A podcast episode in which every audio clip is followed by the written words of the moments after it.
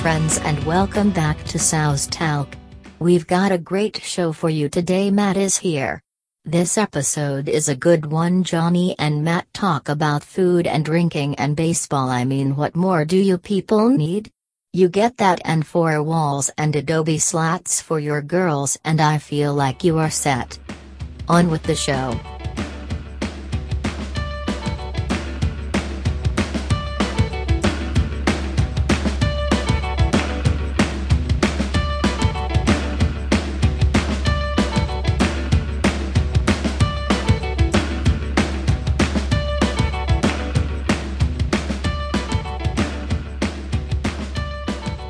Hello, friends. My name is Johnny Touchdowns. Welcome to Sauce Talk. We've got a great episode for you today. I'm going to start things off. I've got a little story for you, a little thing about how things are going in my neck of the woods. I can't tell you why this happened. Here's some unrelated events that lead to the important uh, final event that we're going to get to eventually. Let's say 3:45 this afternoon. I'm sitting at my desk at work. I go to work. They give me a desk. It's true. Don't be so impressed. And I'm, I'm just sitting there, and I, I push up my gla- the the nose of my glasses just a little bit. They slid down just a little bit. They're they're pretty they're fitted pretty well to my face, but not perfectly. And so I, I pushed them up just a little bit, and something felt a little off. Now, I it's not so uncommon. That can happen. I, it can be that I just my face feels wrong, and it just feels off, or it could be a tell. But either way, something was like weird. But then I just pushed it back. Everything was fine. Went on about my day. And then I went outside, and and for those who don't know, I live in Minnesota. It's fucking cold. It was like five degrees. And I had a bit of a hike out to where I had parked. And I, I finally got out there. And I sat down in my car and I started it up and I'm waiting for like the hot air to happen. And then my glasses had slipped down my nose yet again. And I pushed them up again. And uh, they broke in half on my face and fell on the ground. It was terrible. And I, I have, I'm not going to say like notably poor vision, but certainly vision that I should not like drive around without uh, glasses. And like I, I have like plastic, I don't know what the hell, whatever standard glasses frames are that aren't wire framed. I have that kind, and they were just broken dead right in the center. Two like equivalent mirror image pieces, and I, I could not hold them together on my face. So I just I just I drove home blind. Don't tell anybody. I probably shouldn't have done it. Like, I know the way I'm going, but like, I couldn't see my GPS because my vision is poor.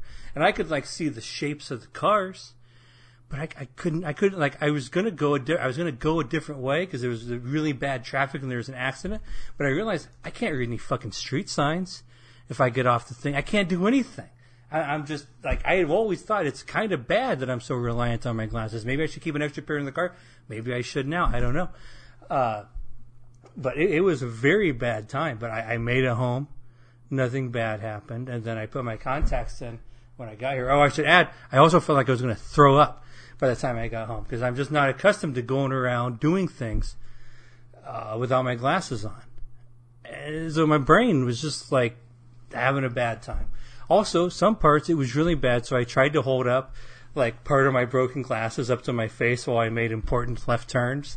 That made the motion sickness or whatever much worse. In fact, probably would have been better off not doing that and just leaving things to the gods. But either way, I made it home in one piece. I don't recommend you do this. I apologize. I probably shouldn't have done it myself, but uh, it, it, was it was a terrible time.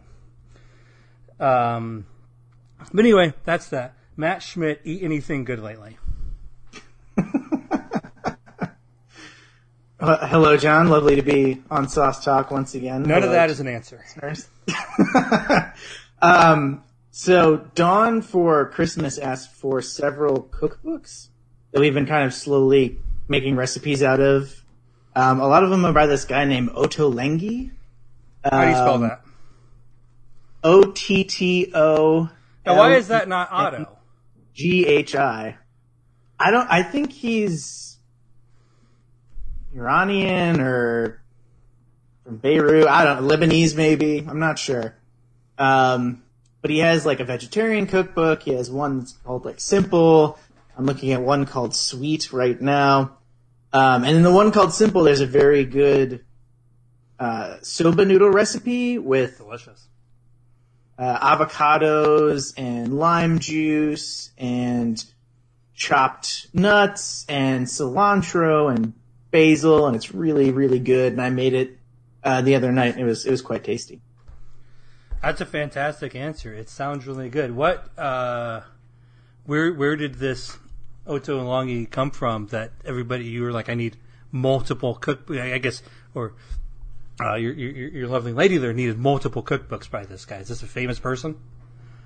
I think so. I mean, I had never heard of him before, but I think he has a restaurant in New York and is somewhat known in that scene. But I could not tell you basically anything about him, including his first name or where he is from or where his restaurant is. So, uh, do you have any of those books handy? Uh, yes. I can wait. Go grab. Go go grab all of them. Travel with me. Oh, for the for the listener, Matt is carrying his uh, computer around. I'm getting a really. It's like a peep show. I'm basically okay. watching peep show right now. So uh, his name is Yotam. Y O T A M. That's his first name. Here's a book called Plenty More, which is backwards because of how cameras work. Very nice. Um, it's got a fun, like, poofy cover.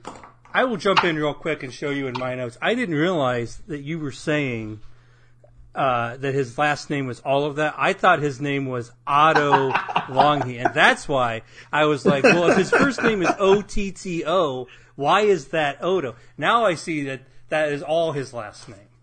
That is all that his last name, and I, I, I, I did not know his first name at yeah, all. I get you. You said that as well. okay. So if you got one of those books, can you can you tell me which ones you've got there? Uh, this one is called Plenty More: Vibrant Vegetable Cooking from London's Ottolenghi. So okay, and what else have you got? Uh, let's see. There's one called Sweet. Not that uh, one. What else?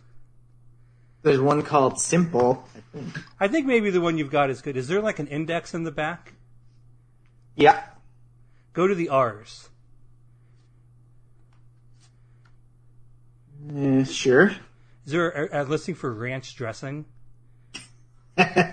there is no listing for ranch dressing. That book can go in the trash. You don't need that. Okay. Um, first major segment we're going to talk about today uh, how, how do you feel about the uh, the Houston Astros, Matt? You think that's that's a cool bunch of guys? You want to go hang out with them? Seems like a bunch of cheating jerks. Right? I don't know. I, I think the most fun part of it so far is whoever is on Twitter pretending to be Carlos Beltran's niece and just tweeting out apparently very accurate statements of how the Astros cheated. So I don't know. like how that happens, but there's a lot of subterfuge going on here. So that person's out, there, and then the moment they said it, whoever that person is, there were like in the know baseball people like I've actually been hearing this before right. it came out that they that like this is not Carlos Beltran's niece. We don't know why they're saying it is. We don't know who it is. But like that was a good enough cover, and this this was an effective way to get this message out there. people apparently, were like, honestly, Gary right. Sheffield's son is like that that's a player. Shh.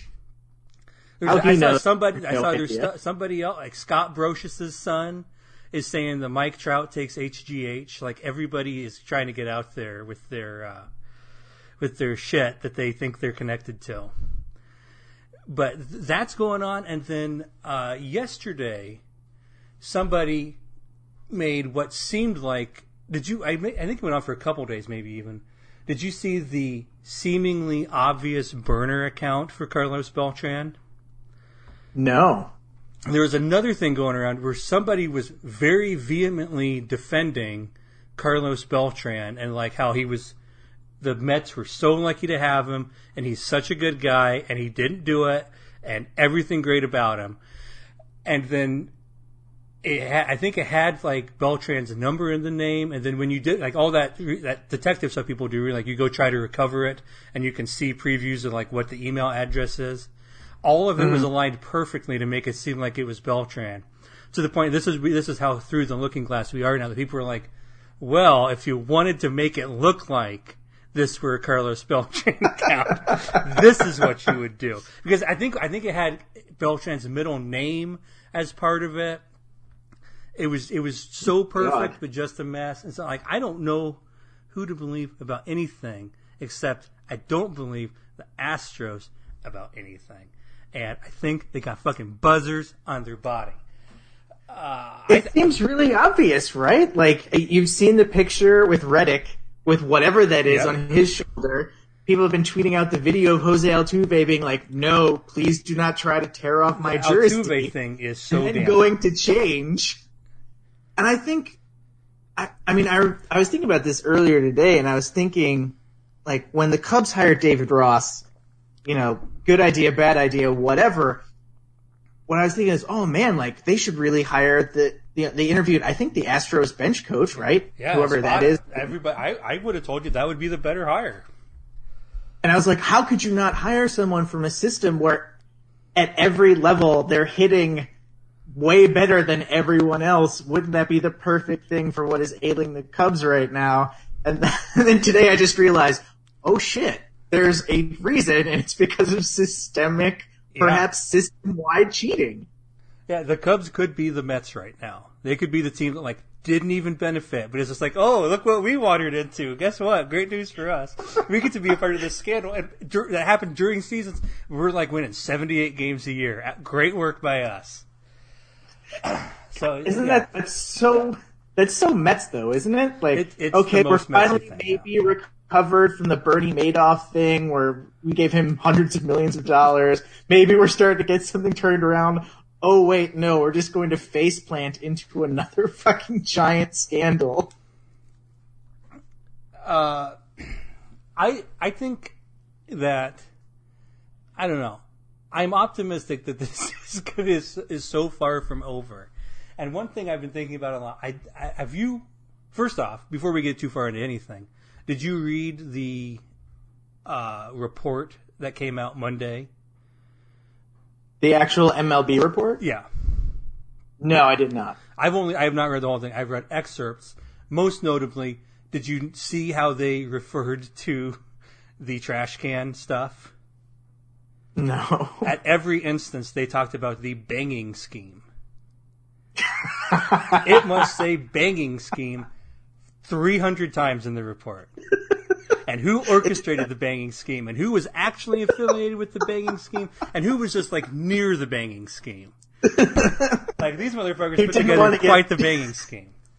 Who didn't want to get too deeply involved in the banging scheme? Who like thought the banging scheme would be fun, but as soon as they got there, like, oh, I, you know, I had an idea of what a banging scheme would be like, but now that I'm here, I don't think I'm up for a banging scheme. It turns out that's a surprise. This is far more awkward.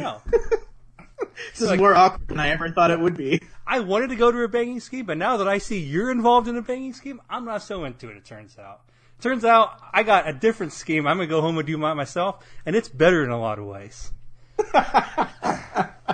Because really, it's a scheme for me. Yeah. Uh, so that's really good, but I don't believe the report says that they granted players immunity in exchange for uh, not for discussing what happened openly. Mm-hmm. But they something along these lines has happened because almost everybody, no one's named by name except for Carlos Beltran, as far as players. Mm-hmm. But they, they, the players pretty much just talked and said, here's what happened. Obviously, there's lots of reasons Major League Baseball doesn't want to punish the players beginning with. The players are represented by a powerful union, the managers and the general managers and the team presidents are not. So it's much easier mm-hmm. to punish them. And uh, they also don't have a CBA negotiation that is already ripe for being uh, extremely contentious coming up with the managers and the general managers. Whereas with the players, lots of reason not to go pick a new fight with them. But boy, does it sure seem like everyone on the Astros was like, "Yep, yeah, we're real sorry about when we treated, ch- cheated, in 2017 and a little bit in 2018, and then we felt so bad we stopped forever. and if you went into this investigation and did that, I think you probably shouldn't get to play baseball anymore. But the problem is, it seems like literally every Astro just did that. Like this report was timely for like 50 hours, maybe, before uh, this scandal is so much bigger than the first one. The banging scheme, which we all enjoy, is pretty bad, but like taping electric shit to the players' bodies and then lying directly to the commissioner about it in an investigation about cheating is a much worse scandal.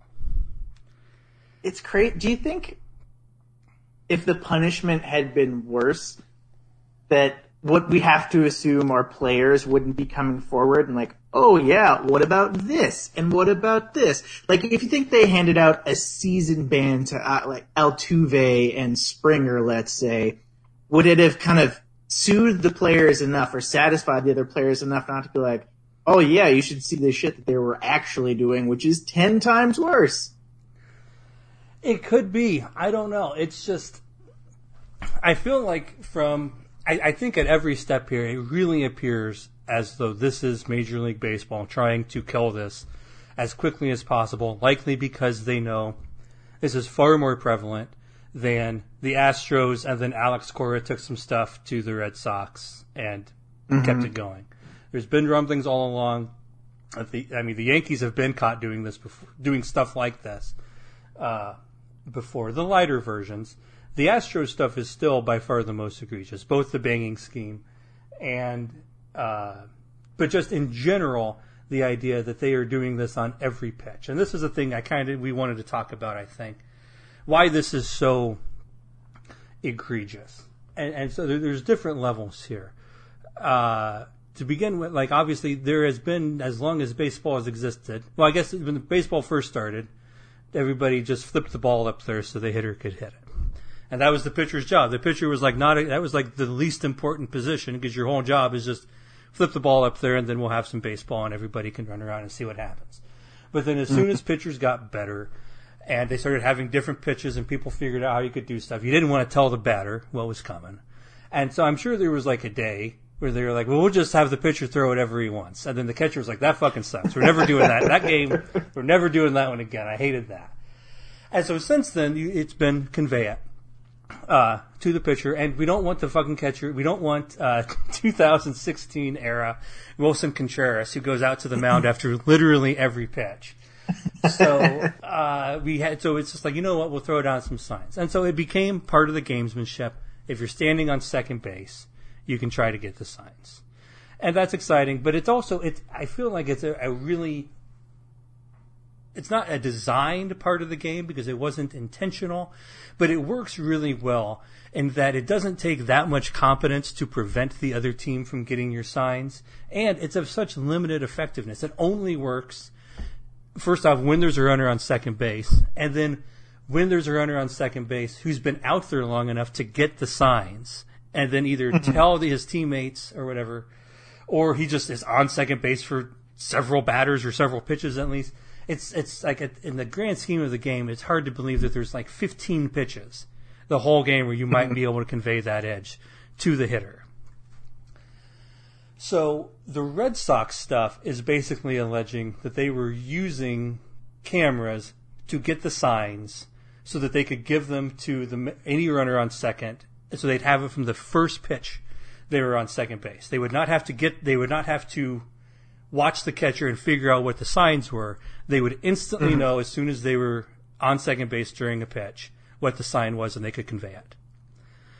That's bad, but it's not very bad. It's it's it should be illegal, but again, yeah. How many pitch? So now we've gone from an extremely smart runner can convey a small handful of pitches in a game to now any mildly competent runner on second base can convey those pitches, but again, not that many pitches. Mm-hmm.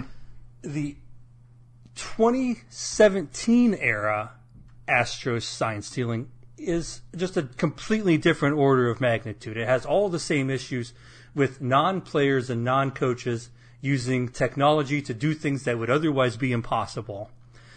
And then it's every fucking pitch the entire game. it's 100% of the pitches. It, it's completely, completely different. And then I do think it's another total step up to then we eventually got to where it seemed like an open secret around the league. Everybody fucking knew that You know why that trash can sound happens. You know why there's a banging scheme going on. It's not because they think it's funny to hit the trash can. It's because the curveball's coming. And so there were examples very late in this where pitchers would step off and like look at the umpire and point over at the dugout and say, "What the fuck is that? I know what's happening." The yeah, thing, Danny Farquhar of the or how do you pronounce his name of the White Sox, prime example yep, of that. Exactly. People could tell. So at least there's still some sportsmanship because you're doing it stupidly. The buzzer thing, I, at this point, if, if you're willing to do the buzzer thing, and you're just willing to go through all these levels, at that point, like that's what's so difficult about this. If you do that, people are like, well, we need new technology, and the catcher can like signal, have like a wristband and signal. Well, why the hell won't the Astros just hack that and steal the signs that way? That's no different. It's just like we'll use technology and we'll do anything and we'll just keep it as secret as possible. And if we can figure it out, fuck you for not figuring it out first. So the only solution is going to be you have to convince the players it's not in their interest to do this. And when you think the only way to do that is by punishing the players themselves, but again, you you know, like you said, you have the CBA coming up, you have all these other issues coming up, and it's just, I mean, yeah, I, yeah, I mean, when I asked you the question, I I knew that you would have a much better, more thoughtful baseball response than what I was thinking of because we were kind of talking about in my office today, and someone was like, "Well, you know, what's the difference between you know someone seeing signs from second base and someone seeing and you know having cameras like isn't it just a step beyond? But I, I think you're absolutely right in that the guy standing on second maybe affects I don't know at most 15 pitches in a game. Whereas what they were doing was was every pitch. And I you got to wonder if every single Astros player was wearing a buzzer. Or if it was just like a few guys who really wanted to do it or thought where the team thought it could make the most difference. Your Jose Altuve's, your Reddicks for that one season where he was really good for them. Um, I know, and now I'm just thinking like, oh, what was the system? Was it was, was it something like Morse code? Were there certain you know different pulsing patterns for different pitches? Did they have it down for like locations? Like, was there a complex language around this? It's it's going to be really interesting to see what what eventually call comes out. I do like the idea. Like what we've seen has been perhaps unsurprisingly well. First off, in the report, everybody said it was all Carlos Beltran's fault, and that he was how convenient. He was playing like shit in 2017, and then uh, the team was doing pretty well. And then he said, "We used to steal signs on a team I was with before." I am fucking 45 years old and a shitty DH. We gotta get some fucking signs so that I can start hitting again. And it was his idea, which, although is what you would expect. You would mm-hmm. not think that Jose Altuve would be like, well, I'm the MVP, so now it's time for me to take it up a level. I need to start cheating to get even better. Not that, not that that's impossible, but it's not what, especially in the prime of his career, not what you'd expect. Uh, so, but it's strangely enough, all this now, obviously, I'm sure people looking for this buzzer stuff are looking at the high profile players first. But it is weird that we are finding it on them exclusively to this point. And that the names we have heard have been Altuve, Bregman, and Reddick in his good year. I like the idea a lot that, like, Martin Maldonado, the backup catcher, is like, hey man, can I get some of that buzzer? And they're like, fuck you, it won't make any difference anyway. Altuve needs two buzzers. and they like yank it off of him and stick another one on him. That is a real, I, that is a fun idea of people just not being good enough to waste the effort helping them cheat. But I do think it's conceivable. Like what has to happen. Like so, basically, I do think it's impossible to stop this completely. Any system you come up with, if teams are willing to go to these lengths, they'll just break that system too. Um, mm-hmm. So you have to convince the players it's not worth doing, and it is difficult, especially without negotiating it into the CBA uh, to punish players. But I do think there is an idea that you could dis- disincentivize it enough for management that they would take it, they would become in their interest to prevent the players, and they would convey this to the players. Like we can't mm-hmm. do that because I'll lose my job, and I'm not here I'm the fucking manager of this team. I'm not trying to go down with the ship. Like, so did you see the stuff about AJ Hinch's involvement? What he said in the uh. report? Uh, he claims that he hated the sign stealing, and that Uh-huh. he didn't want anybody to do it, but he felt kind of weird telling people. So he didn't really say anything, but he claims that one night, like after everybody was gone, he went in the video room where they were like getting the signs and he smashed up all the video equipment so they would stop. But like the report doesn't explain, first off, did he tell anyone he had done this? and then if you just smash it and then you don't tell anybody, like, hey, by the way, I did that because we're not fucking stealing signs anymore. How did you? You didn't even get like so maybe for like a day until they replaced the equipment, they couldn't get it back. They didn't have the signs for one game. Like, mm-hmm. like that is clearly not a man who is acting as though he is. In order for him to keep his job, he has to have oversight of his employees, which is not unreasonable.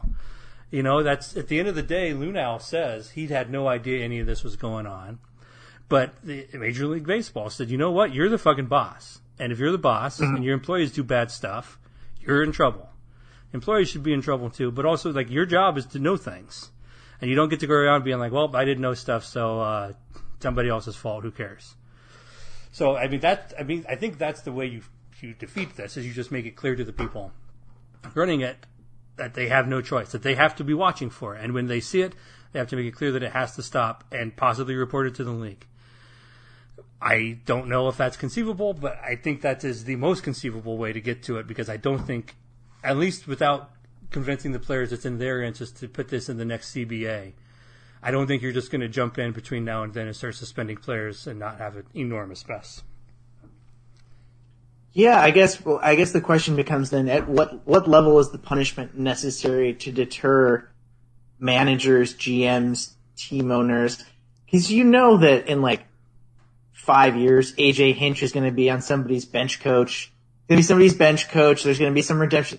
Barry Bonds is a coach right now, and you know you can we can have an argument all day about whether or not steroids saved the game or were bad for the game or whatever. Like clearly against the rules, clearly broke the rules, but he's good enough that people just don't care because at the end of the day, the only thing that matters is winning championships, right? That's the whole theory of the sport, or at least today's theory is it's very impossible to like enjoy a season that doesn't end in a championship. And so you're like, well, whatever, if you can help us win three extra games, that helps us get, you know, a first round bye, you know, whatever. Um, so it just, I, you know, I think what I said in the group text was like, hey, if you're a fan, five million dollars and four draft picks doesn't seem like too high of a price to pay for a world championship. I don't know if that's high enough price to pay for an owner not to make that not to make that trade. I mean, you know, how much money did they bring in selling championship hats? Probably five million, way more than five million dollars. So like, what's the level? Is are they going to have to adopt something like the NCAA death penalty when they you know, when they killed SMU for all for almost 20, 30 years? Like, what what at that point do you do? Uh, to your first point, you're exactly right. Uh, Jim Crane is the owner of the Astros. The report completely exonerates him in a way that doesn't make any sense. Uh, if we're going to say that Jeff Luhnow, the general manager, or I think he was probably the president, but whoever he was running baseball operations, uh, if if he is in trouble because he was running a group that was cheating constantly, the owner should have the same should suffer the same fate. He is that guy's boss. And the fact that he gets to just wander away and be like, "Boy, sure does suck that all my baseballers were doing all this stuff." I mean, he basically gets off scot free. Now, I he was fined. The, the team was fined five million dollars. That is the maximum the commissioner can fine a team, Yeah, and uh, the owners are the commissioner's boss. The commissioner is not an independent authority. the owners, honestly, it's a surprise that the commissioner is allowed to fine a team five million dollars. If it was That's- five dollars, that would not be a shock. Um, but but it, it, it's completely true that it is easy math to do that this worked out really well for the Astros. I do wonder. I don't. I mean, I don't think that the, making the decision to cheat is the same as saying we will trade these repercussions for a world championship, because uh, maybe the Astros would have won anyway. And mm-hmm. I'm sure there are lots of teams that have cheated and not won, even though the examples we have gotten publicly so far confirmed are both world champions, which is pretty awkward.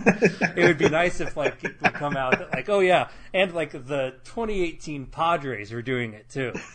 like we could just work in somebody else. Be like, but don't get the idea that like just by doing this, you just instantly become the best. Like I think the Astros were legitimately a very good team, but now we it's hard to say, especially if Jose Altuve is doing this all the way through to the very end. Goofy little guy hitting a lot of home runs.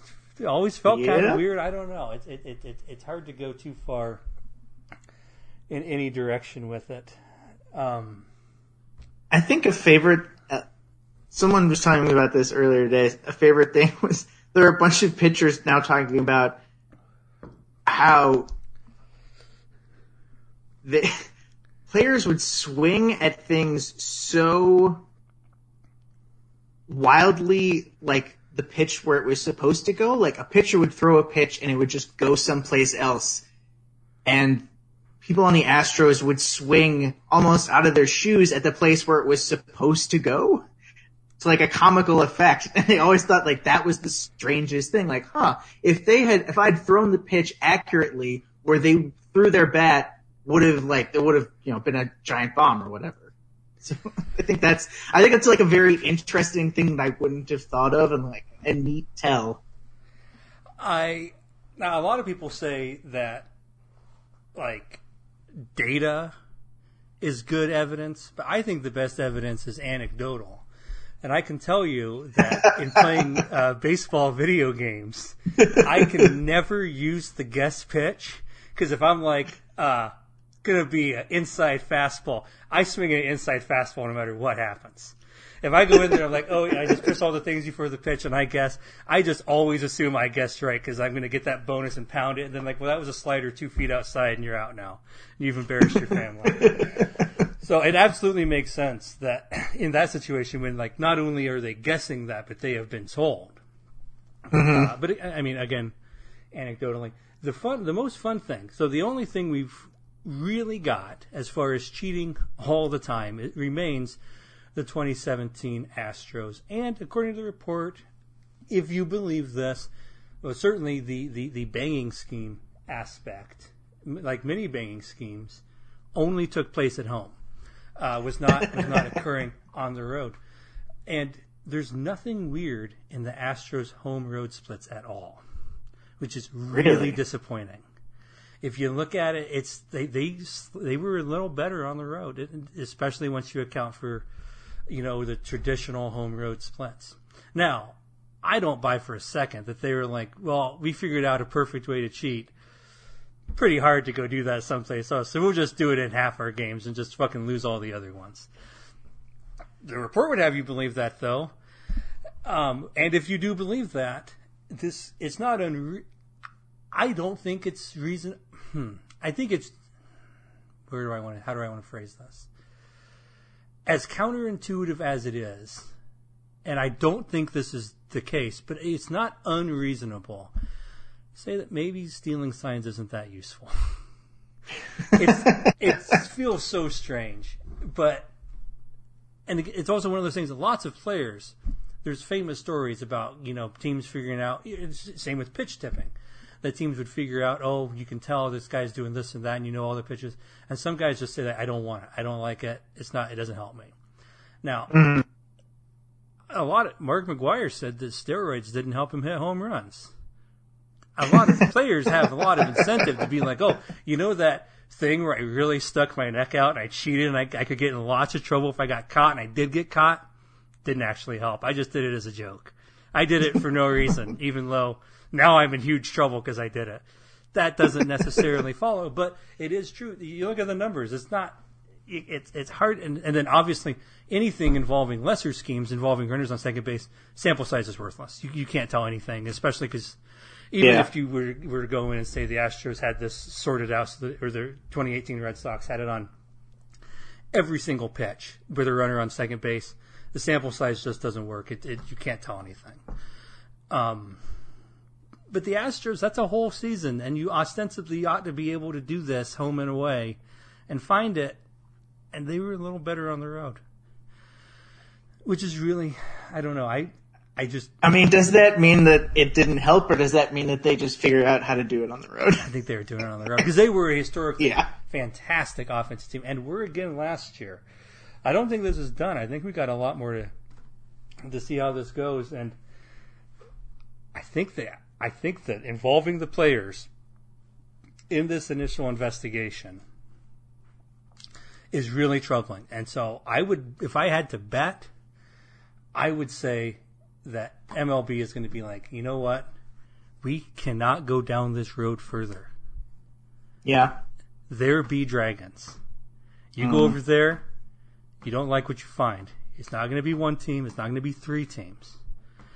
Uh, you read about so the Astros are the number one, Red Sox two, but then you hear you hear a lot of buzz about the Yankees, hear a lot of stuff about the Yeah. Rangers, a little bit about the Brewers. Those are the teams I feel like I've seen standing out. I guess the Brewers would be pretty good evidence that. Christian Yelich feels like a good one, right? And the way he flipped out on Yu, Darvish. Um, that was like yeah. the guiltiest act I ever saw.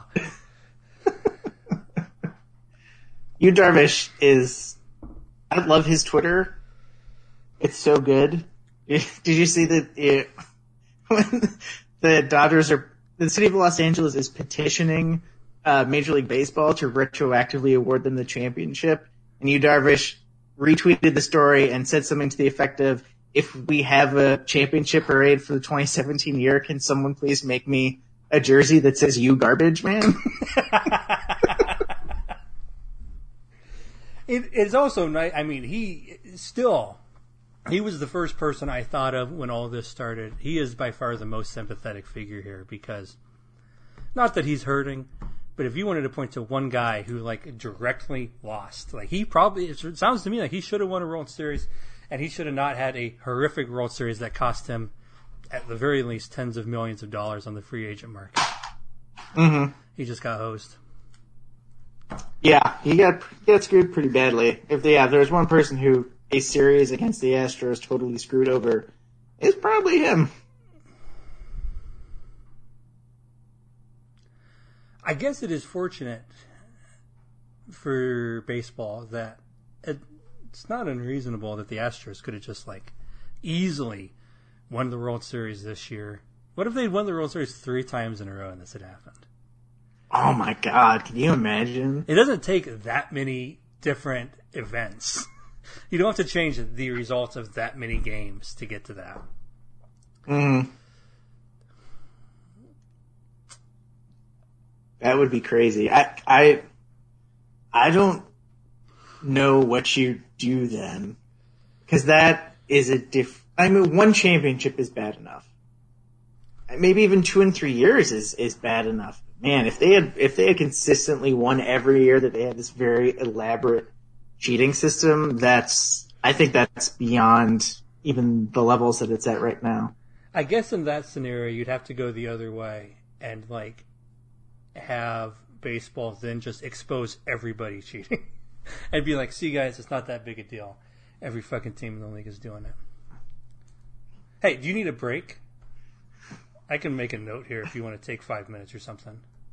Okay, Don, Don and Chaos just came home, um, and Don is making a strange face. When I came home, it smelled like burning rubber in here, um, and apparently it still does, and I've just grown used to it. I left the gas on when I was cooking the other day, and then Oh, nice. And then like I thought I had it turned back off. And then Gina came out and was like, Jesus Christ, what's going on here? I was like, I got it fixed. You did not get it fixed. What's happening? And I was like, Oh yeah, I didn't get it fixed. Sorry. so she might have saved my life. Who, who knows? There was once when I lived at my last place. There was um, a couple that lived. I lived on the like basement slash first floor. There's a couple that lived on the second floor, and I think the guy's mom lived on the first floor. And once, like, they came down and pounded on my door, like, "Did you leave the gas on?" Like, my mom's smelling gas. Did you leave the gas on?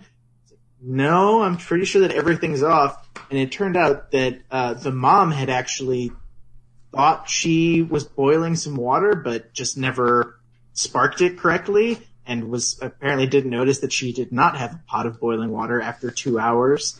She had a Um, pot of boiling death. Yeah, it's like the windows were open for five hours. The fire department came. It was it was definitely a very serious deal. I felt very offended. Like, oh, so I'm the one that kept the gas on, huh? Even though my apartment does not smell like gas, and I bet your mom's apartment smells like rotten eggs. What? Yeah. What must it even be like in there? Crazy. Well, Matt, I have bad news. Those stories are interesting enough that uh, we are not going to cut around any of that. All that stays. Um, Is- should I explain why it, it might smell like burning rubber in here? yeah, what's up with that? So, uh, as we discussed kind of before the episode started, uh, my dryer has been broken for approximately three weeks. There's this 20 year old Maytag double stack, uh, and the, the landlord unsuccessfully tried to fix it for a couple weeks and then just decided to get an entirely new set. Um, and now the washer doesn't work. Uh, I loaded it up with the first, you know, with some sheets because we hadn't been able to do those for a while and a couple towels and the the tumbler or agitator it filled all the way up to the top and then it just sits there. So now I have a washing machine full of water and sopping wet sheets and towels that refuses to wash. Um, and when I came back, the landlord was here and was like, "Oh yeah, it smells like that because they wired it incorrectly at first and it caused a spark and uh, it created some smoke and that's why it smells like this." Um, but apparently it still smells like this and it's been at least three hours. so I'm thinking maybe they did not wire it correctly and that's why it is refusing to actually agitate. I was gonna say, I think I got a lead on why your washer doesn't work. You left that part out of the story before.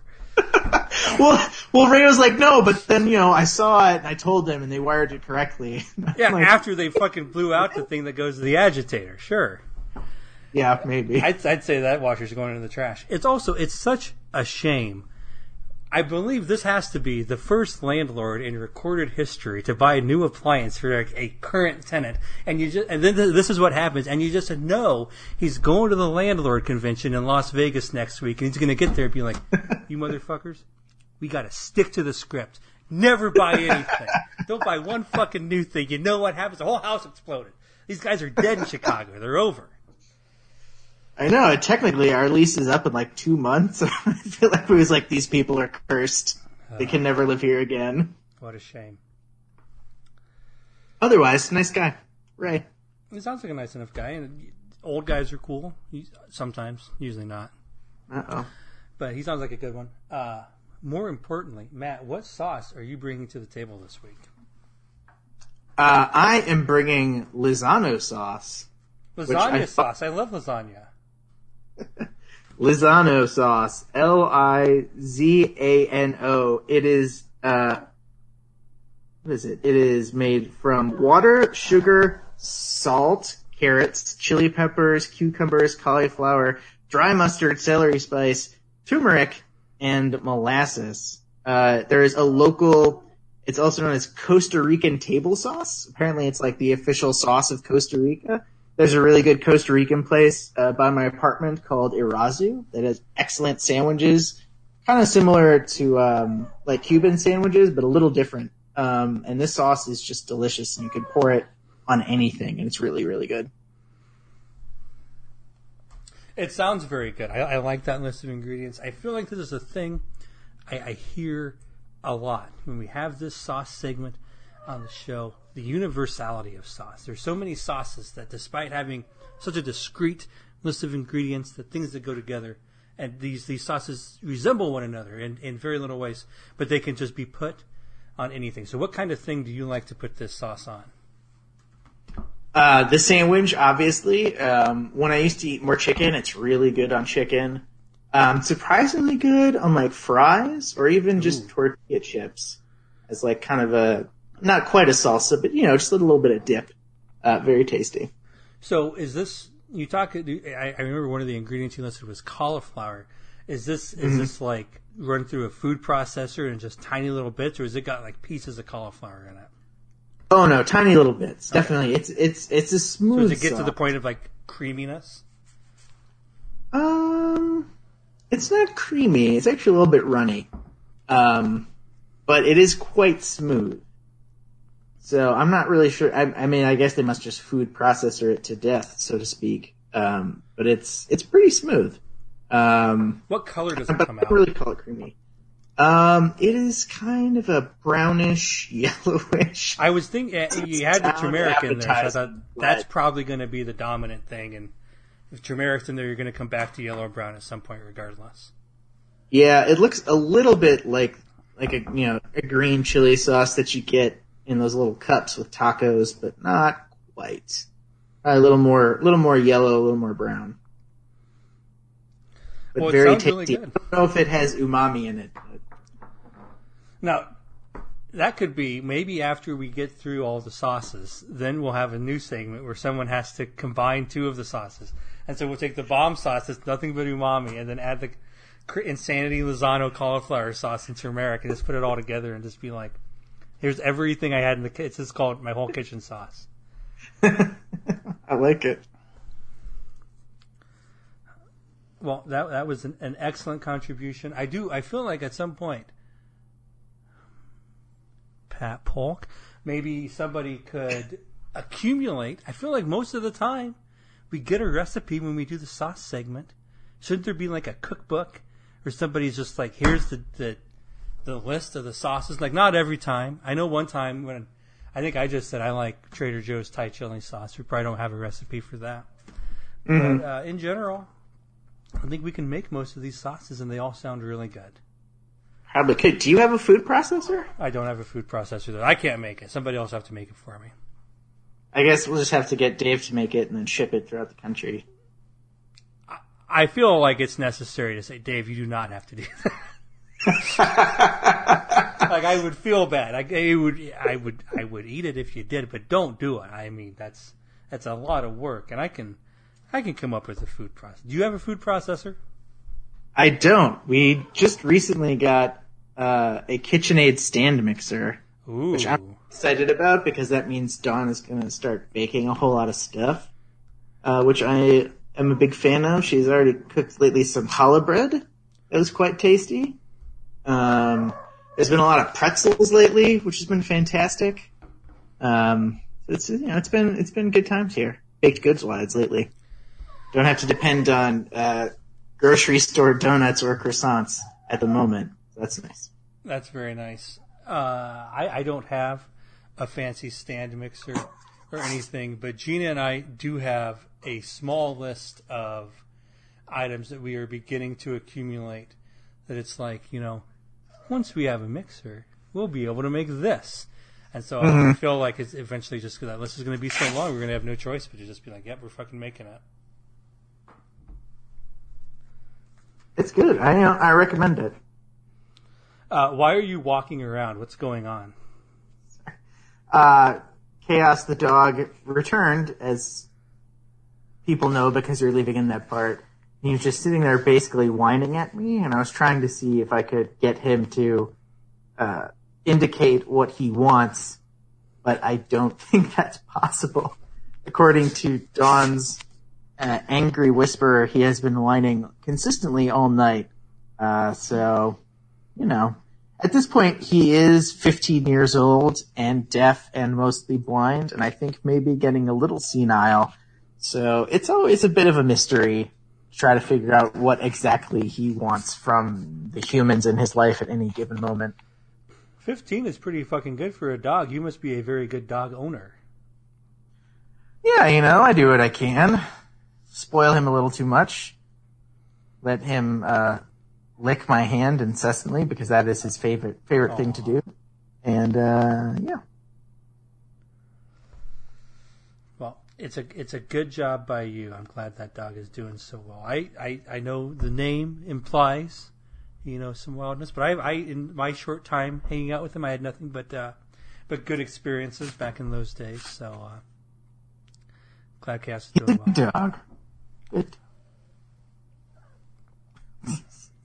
was just staring at me very disconcertingly. It, it kind of sounds like he fucked up the washer and he feels bad. Is that is this on the table? Chaos, did you just mess up the washer? Is it you? Did you make it smell like burnt rubber in here? Apparently not. Apparently he just wants to go for a walk. well, Matt, we have just one one segment. Well, technically two segments, but one of them is plugs, and that barely counts as a segment. But more importantly, we have our last remaining major segment, which I am going to uh, introduce as What do you like in a dive bar? So, just just very generally, we talked a little bit before about like if, you, if you're going out for drinks, you're going into a little hole in the wall place, wherever, and you walk in. So you haven't been there before. Perhaps you're in a new town or a place. Your a friend suggests you go to a place you haven't been before, and you walk in and you just get that first look around the place. What are you looking for to decide if this place is is for you? If it's a good fit? Hmm. Um, it has to be dimly lit. That's a must. Um, there must be some sort of jukebox. I don't know if I have a particular preference as to jukebox. I, I like both, you know, these your kind of classic, at, at this point, it's weird to say classic, like CD ones, um, as well as the more recent internet connected, you can listen to anything you want ones. Um, that's key. I do like, but do not require a good, uh, pool table. Um, those are just kind of the basics. For the listener, Matt is still walking around his apartment and is making weird faces. I don't know if this is a smell issue or a chaos issue. I'll let him be distracted for a little, but I can just talk if you want to handle some business. Everything okay? Is your house going to burn down because of the weird smell? I don't think the house is going to burn down because of the weird smell. Hopefully not. Anyway, we shall the, see. The confidence level seems to be de- uh, decreasing rather than increasing, which is not usually what you like to see. Well, you know, if you hear about uh, a three flat burning down in Logan Square tomorrow, you know, maybe see if it's on Washtenaw. If it's on Washtenaw, then I'm probably dead. I feel so, like forensic investigators are gonna like come requisition the recording of this podcast and try to like wipe the vi- like get the video of our conversation off my computer so they can look around in the background and see look for clues as to what what caused this conflagration. This is going to be the their version of the black box. Yeah, as good as they're going to do. Uh, in reference to what you said, dimly lit. Obviously, I mean, I can't imagine any what other direction you'd go there but I have definitely been in bars that might have otherwise been comfortable little shitty bars that are just a little too bright. Usually with a mm-hmm. fluorescent light, you don't need it. Uh, I have to disagree. I know this is perhaps perhaps contrarian. In 2020, I don't need the old school jukebox ever again. I feel like Touch Tunes will give you the jukebox for free as long as you let them have a bite every time. I don't want anything else. I don't want to have to get up and go over there. I don't want people knowing I played the songs because I am usually playing songs that people don't want to hear. I have a strong policy. It states that whenever I go to a bar, it's just as a rule, if I'm at a place and I see a Touchstones, Touch Tunes jukebox, I always have credits on my phone. And I'm like, oh, there it is. And I get out my phone and I play Pony by Ginuwine. It's just what happens. There's, there's do no you, discussion. Do you do the thing where you pay the extra bit of money so your song plays next no matter what? Don't tell Mike Huber, but almost exclusively yes. Like if I get in there and I see that it's it's like it seems abundantly unnecessary, I will not do it. But in general, I am a bit of a spendthrift when it comes to uh, Touch Tunes credits, and I'm not trying to hear Pony in an hour. I'm trying to hear Pony right now and so I, I'm usually able to achieve that end. So I want that, and then I want to look around the room and see who responds to it. I had a very good experience with that at a bar around Christmas, with just vibing with certain people in the room and realizing that they were like somebody's playing the right kind of music and somebody else is playing the wrong kind of music. And it's going back and forth, and I just look and think, oh, you're gonna know this is my song, even though they didn't know who I was. It was a very good time. Uh, pool table, I have no use for. You good at pool? I am very streaky at pool. Did you have a pool Um, table pool- growing up? Yes, my mom had one in her basement. They used to play on pretty frequently. Um, so I, but I would never got like really good, but I got good enough that I could go on streaks where I could hit a few really good shots in a row, and then I would completely biff a very easy shot. Um, I was terrible at long shots, so like, you know, the ball, if the ball was close to the cue, but I had to hit you know, the the actual ball to a pocket that was pretty far away, I just had the worst trouble with it. I feel like I am generally pretty good at like just pick up some bar game or pick up something you haven't played before and like just jump into it. And then like as soon as people get like really practiced and done it more, I'm not as good as them. But as far as like, oh, we hmm. haven't done this before, I'm usually able to step in and be okay. But pool is not that for me. I am very bad at pool.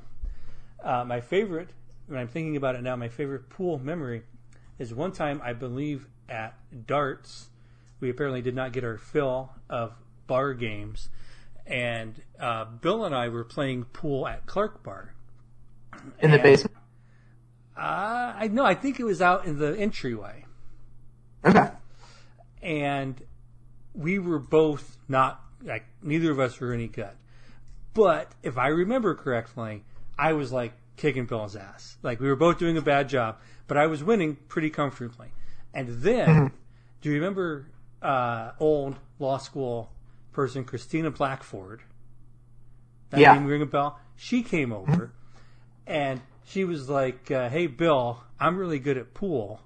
Let me help you." And then she started going around and like pointing at like where to hit the ball, and I was like, "Obviously, everybody knows." Where to hit the ball? That's not gonna help. And then Bill just destroyed me instantly, and it was like somehow like her guy, like, like I thought I fucking knew where to hit the ball, and I just wasn't good at doing it. Uh, instantly, he was like a thousand times better than me and just like ran the table and the game was over. It made no sense at all. Uh, Bill, if you're listening, let us know if you, if your memory of this is the same. He'll probably just say Christina wasn't there and he kicked my ass the entire time. But uh, that is my memory of it. Um, when you go to you go to a dive bar, you get up there and you see the taps. First, how about this? How many how many taps do you want to see? Uh, I think six is a pretty standard. Six. So you, Um, you're you're fine with there are six. more than six. Than me. Oh, I, I it surprised me to find a dive bar with more than six. You go to some bars where like they have, they're more known for the selection. You know, that's cool. That's like a different thing. That's a different experience. I think if there's more than six at a dive bar, then things are weird. Okay, you go to the dive bar. You you got your six taps. For okay, how about for this first? There's six. There's probably five shitty beers that taste the same and one good beer. What do you want the one good beer? Or do you want there to first off, do you want there to be five good beers and then one that's pretty good? Or do you just fine with six shitty beers you don't give a shit? I'd like at least one pretty good beer. Okay, what do you want that one to be? Hmm. Uh, lately, I will get. Um, do you remember when you guys came to Chicago for a draft party and we went on the tour of the brewery that my friend runs? And everyone else was super hungover, and I'm pretty sure that Bill puked in the alley outside. I think Johnny- it was on the street, but yeah, something like that. we had like I will say it was mostly we were very hungover. It was the worst Uber ride I've ever been on. It was all side streets for I didn't even know that Chicago was hundred miles wide, but it is apparently. And it was all It side is. streets. We didn't even see a highway the whole way. Uh, Just back and forth, nodding around like little municipal parks and shit. Nightmare. And then Bill just like chucked it in the. I, I want to say like on the sidewalk by the street. This is mostly just like making fun of, not even making fun of Bill, but just saying things that he might disagree with, and then he's going to get to come back and tell us. That's Let true. us know what actually happened, but also whether or not you were running at pool. But anyway, so we that was off color. Is that right? Right. The name of the brewery is Off Color, and they tend to be, at least in the area that I live in, uh, kind of the good beer at shitty bars, um, or dive bars, I guess I should say. Um, so that's, you know, that's a pretty standard one that I like to go to. Sometimes they'll have, uh, Bell's Two Hearted, which I really love. I think that's a very good, like, standard kind of drinkable beer. So those are kind of my two go-tos at the dive bars. Bell's Two Hearted is perhaps I is I hadn't thought of it, but it might be like the best possible answer because they do have shocking uh, coverage. There's a better word for that there, but they get into so many places like this as the one good beer, and it is absurdly good for such a thing. I will say that it will usually be the worst two hearted you've ever had because these places are like not like the glass is dirty and the tap line is dirty and it's very old because everybody else is ordering cans of Hamm's, so it doesn't even make any difference. How you could you could drink thirty of those and you wouldn't you'd be the only thirty they bought they sold this month. But uh, that that's a really good call. A lot of plate like up here. Um, do you do you have Surly in uh, Chicago? Yeah. I, I think I thought they had gotten there. That's a big of the smaller things. It's like the biggest one here, and so they have a lot of coverage. As there'll be a surly tap or two at the end that you know they went and talked their way into, and then everything else is what you'd expect. And so, like a very standard surly furious at a place in Minneapolis is uh, a very good time. And then so we kind of got to this before when you've got those six taps and there's either one or zero good beers, are you or are you ordering? Are you ordering a beer on draft, or are you like, let me let me take a look at those cans? I'll just get a can because I don't trust this place. Even though it's good, it can be good enough that you like it, but you're like, I also know how, how the game is played. Can I get a High Life in a can Mm, or High Life in a bottle. or High Life in a bottle? like High Life in a bottle. Um, I, I tend to mix it up. It just kind of depends on what I'm feeling. Like a lot of the places around here will have a surprising selection of cans from, you know, some of the smaller breweries and whatnot around. But sometimes like what they have in the cans is way better than anything on tap. Um, I think Paul, I know, has been to, uh, Maplewood and has brought Maplewood around to various things that we've done. Um, and that's really good. And sometimes places will have that. A lot of places will have, uh, half acre cans, uh, where their draft selection is not great. So sometimes you can get really good stuff, uh, or at least much better stuff, uh, from a can. And, you know, that's what you want at that particular point. And sometimes you just want a shitty high life draft.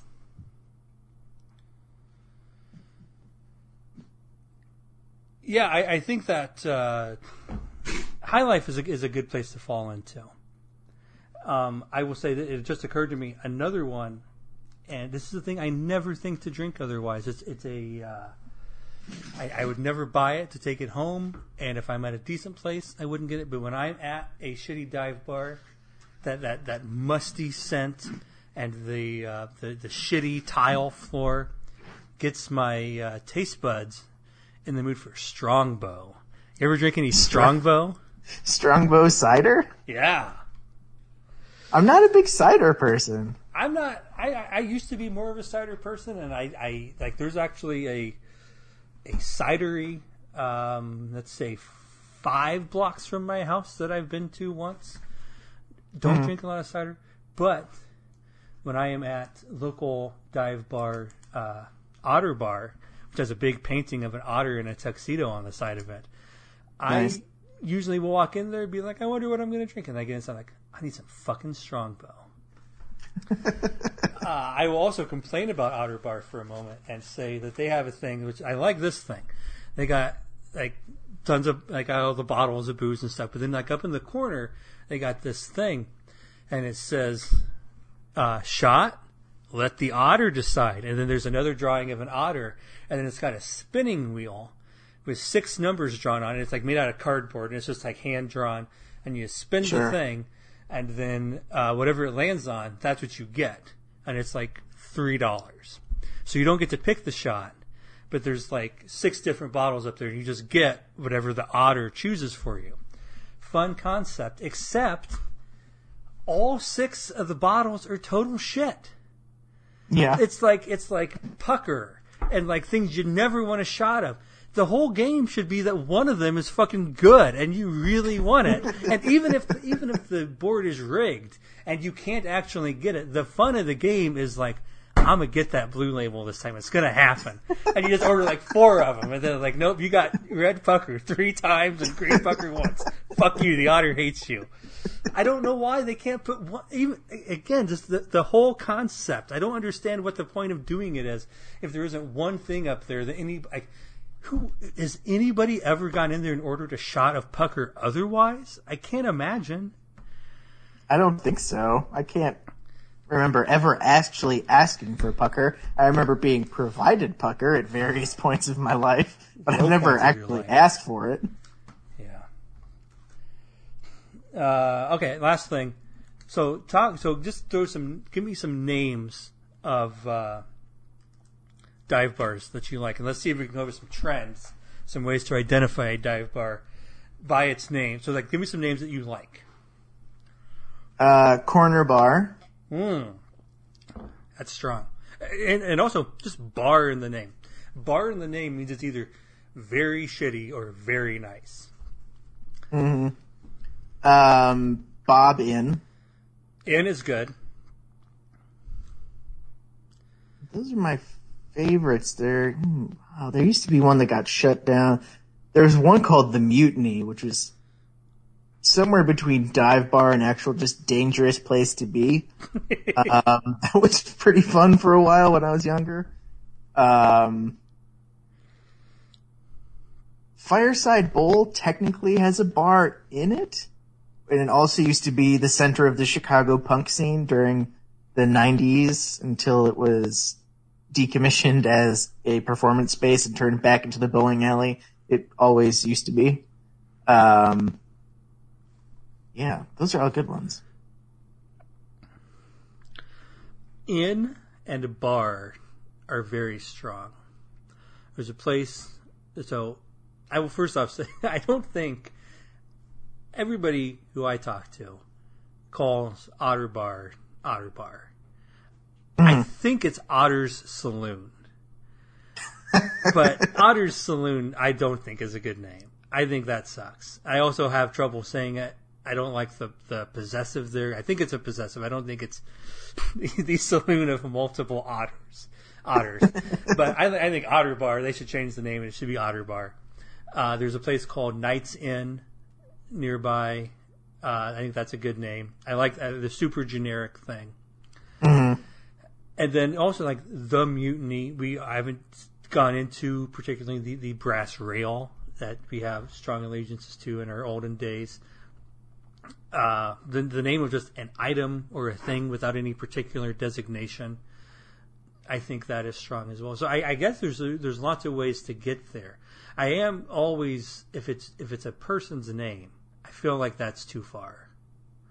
Are any any of these places we've thought? I, I, I there's a can't think of what it is. There's a place way far south I went to once in in Minneapolis that was really bad, and it was like Danny's or Dave's or something, just that plain. I think that is a good sign that it's not going to be the kind of thing I want. There's a place that straddles both worlds on Division. It used to be a lot more divey. It's called Phyllis's Musical Inn. We So I got think in, that but we also have a name, so I can see how it's straddling. Yeah. Right, so it has both, and it it, it has, as its name implies, uh, music act basically every night. Um, and it used to, it was closed for a while for reasons that were never quite clear to anybody. Uh, but I think it's back up and running for the last couple of years. Ooh, another good one that used to be an awesome dive bar, but was recently purchased was uh, the Gold Star, also on Division that got taken over and apparently like that was the kind of place where it had uh, plastic outdoor furniture as its indoor all the time furniture. Oh no. Oh, yeah. That's one of those things that I like in theory, And then I get there and I'm like, my ass is too big. I can't. This is I have. We have you guys. We have to go something. This is like if I was in a wheelchair and you're like, there's no ramp. I just can't be at this bar. It's it Yeah. was, in fact, it was kind of rude of you guys to bring me here. Um, I just Googled and I confirmed first off that I I have always been a guy. I just, I don't necessarily call things the right names. If I if there are any of you I don't call the right name, please let me know. But I I tend to make things up. It is Otter Saloon, not Otter Bar. It is also uh, the Night Cap, Oh, which is but it's night with a K. sure. I like That's that. pretty good. I will also say there's a, a place in town I've been to who that I hate, which is Cuzzy's Grill and Bar. It's so first off, you named your name right next to Scuzzy. That's bad. Yeah. And then it's also one of those places where they've got like dollar bills stapled to the wall everywhere throughout the whole place, and people are like Oh. drawing them and stuff. It's fucking gross in there. I hate it. Gina and I have gotten into like a big fight there like twice. And she always always like, is actually really? I was like, no, that place fucking sucks, and it makes us get into fights. it's probably just because like if we end up at Cuzzy's, like everything already went wrong. It's a disaster. So I don't like Cuzzy's.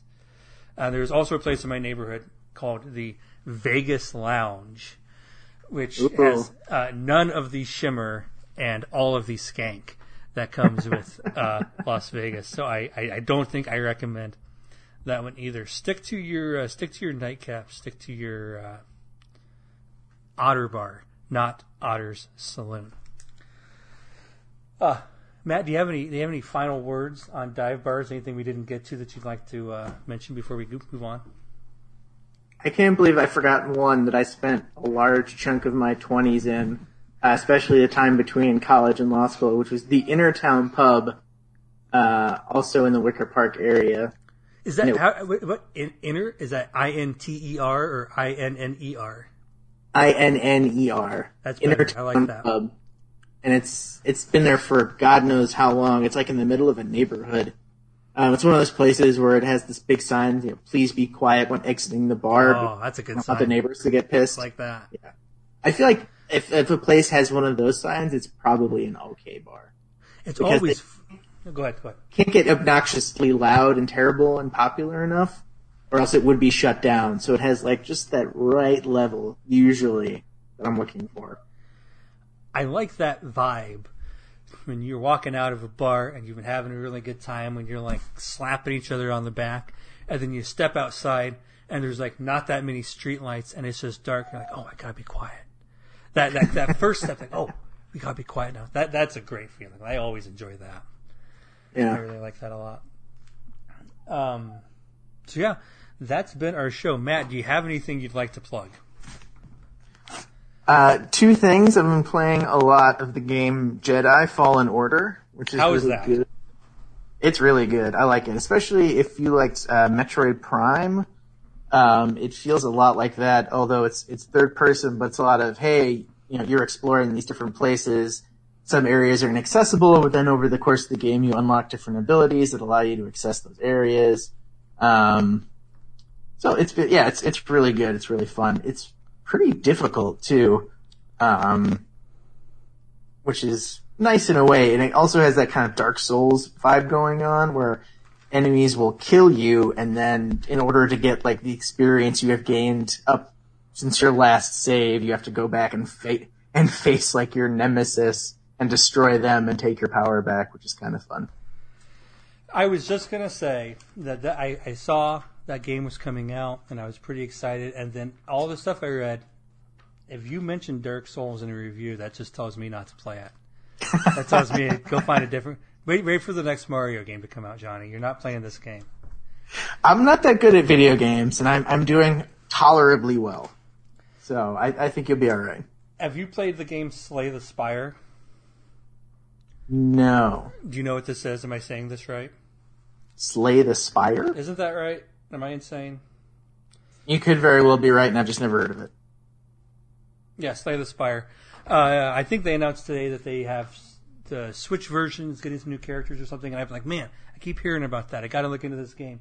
And then I looked into it, and the like the first line of the Wikipedia page is like Slay the Spire is a game for like every system, everything out there, and it's a it combines two popular formats. It's a roguelike that also incorporates a deck building card game. And I was like, close window, do not buy. Two things I never want to have in any video game I play. Roguelike No, or deck good. building card game means not for me. so uh, maybe maybe I could be a, a little more maybe not so afraid of uh, something that mentions Dark Souls. I do like Star Wars stuff. Maybe I'll give this a shot. Uh, what what is your what is your other plug? Uh, the last season of the show Schitt's Creek just started. I don't know if you know of Schitt's Creek, have heard of Schitt's Creek. Um, it's actually really, really good. Um, it, it has kind of filled a hole that Parks and Rec left that I Oh, wow. didn't was there. Um, it's the same kind of thing where um, it's just it's weirdly wholesome and funny and touching in a way that you wouldn't expect from you know your half hour multicam sitcom or whatever it is. Probably actually single camera, but um, so four seasons are out on Netflix. The last fifth and final season has started now.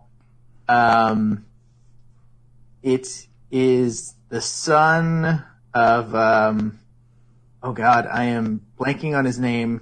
He's Canadian. He has crazy eyebrows. Eugene Levy. Eugene Levy, thank you. Uh, it is actually his son's show that his son r- both writes and produces.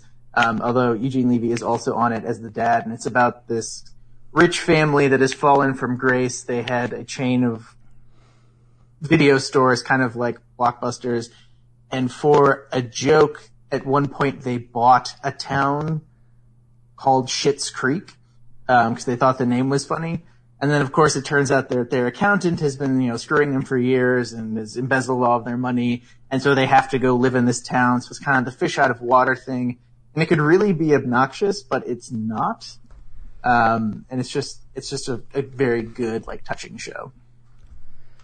I've heard fantastic things about this show. I do consider myself kind of an expert on it because I watched the first 10 minutes of the first episode and was like, I don't think so, and shut it off.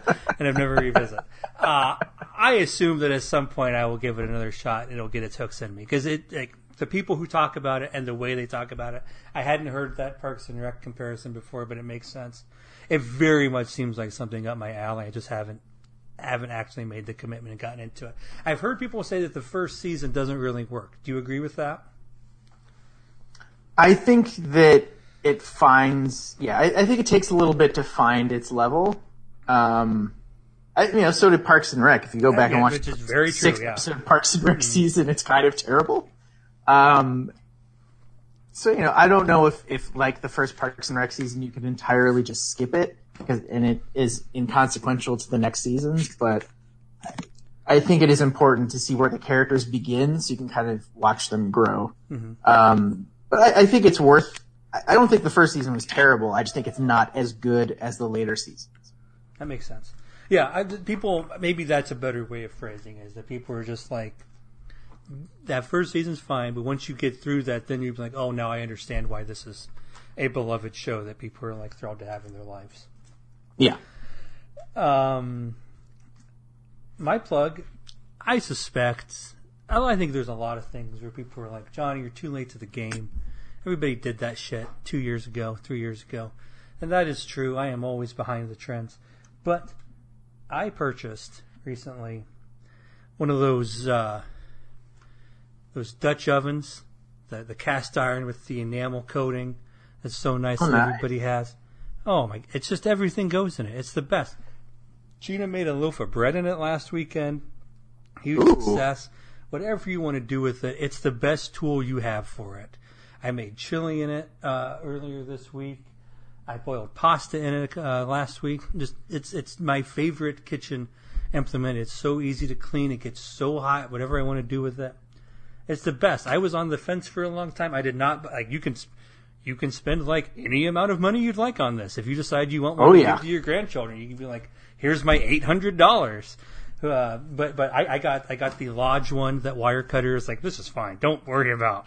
Going beyond that. So it was like fifty or sixty bucks, and I have been more than pleased with it. And I am embarrassed that I was like, eh, I don't really need it. But then eventually, my I had a non-stick like uh, just a, a small stock pot.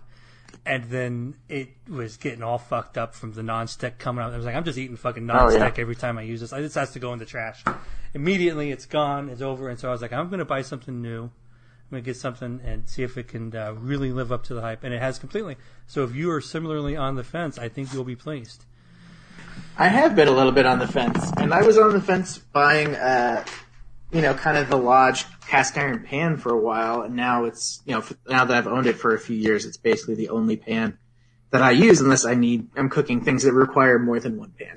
hmm So I have a feeling that if I were to buy a Dutch oven, it would basically replace most of my pots, uh, which I'm not necessarily against. Yeah, it, it, it's a fantastic. I will say, I I ordered. I, I ordered the smaller one first, and then it was too small, and I sent it back, and I got the bigger one. Uh, so feel free to go ahead and get the bigger one. Um, I also I don't have a proper cast iron pan. I think I've talked about that on here before. All that shit's gross. You have to wash your pans properly. It's not acceptable. This this thing, the Dutch oven thing, has the enamel coating. You can mm-hmm. wash it fine. You don't have to worry about stuff. I'm not eating out of the pan. Where you just I cooked the chicken and it's seasoned properly, so it's okay that I washed it by like looking at it while holding a paper towel. That fucking shit is gross to me, and I don't understand it. That I, everything else on the show, I want feedback on. I don't want. Don't tell me how to wash it or what a good idea it is. I'm fine with everything else I got going on there. Uh, do you want to def- do you want to tell me about how you wash your cast iron pan? I'll listen to you, nobody else. Uh, I bought one of those long-handled, soft bristle brushes. I have the plastic scrapers that look like the end of a spatula, but are hard plastic. Um, and usually I'll just I'll rinse it out with water and scrub it pretty good, and that's that's mostly it. Every once in a while, if I tr- accidentally char something, I'll do the thing where you you know do uh, coarse salt and kind of scrape stuff off that way, rinse it out. Um, but I try not to do soap as much as possible. Well, I hear you having a lot of trouble with your washing machine. I recommend don't worry about using soap and water. Just kind of poke at it with a brush and maybe put salt on it. I guess that's fine, apparently. I don't know what universe I grew up in where I thought that I had to use soap and water if I wanted to clean things. Apparently, it's a stupid one. Sick burn, Johnny. Everybody's very pleased with how you went out on top here. If anybody thinks I'm getting cocky, maybe I'm a little punchy tonight, I will note uh, foot of snow coming tomorrow. Ooh, fun. Not fun. Fucking pissed. Had a nice little run, but not too much snow. Not that, like, I gotta say, I was talking to my sister today. I didn't even realize this. How much snow do you have on the ground there? Um, not much anymore. We had like a couple inches, but now it's all mostly gone. When is the last time you didn't have snow on the ground?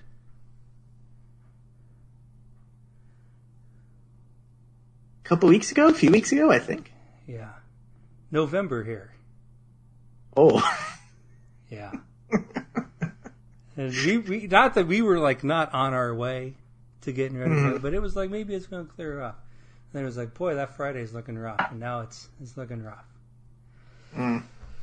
But you know, probably shouldn't have moved to Minnesota if I wanted to have some nice weather.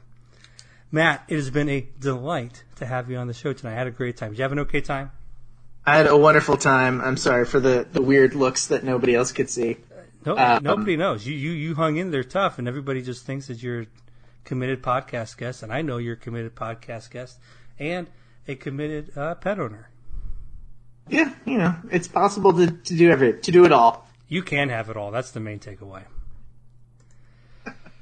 This podcast proves anything, it is that. Thank you so much, Matt. Best wishes in the days.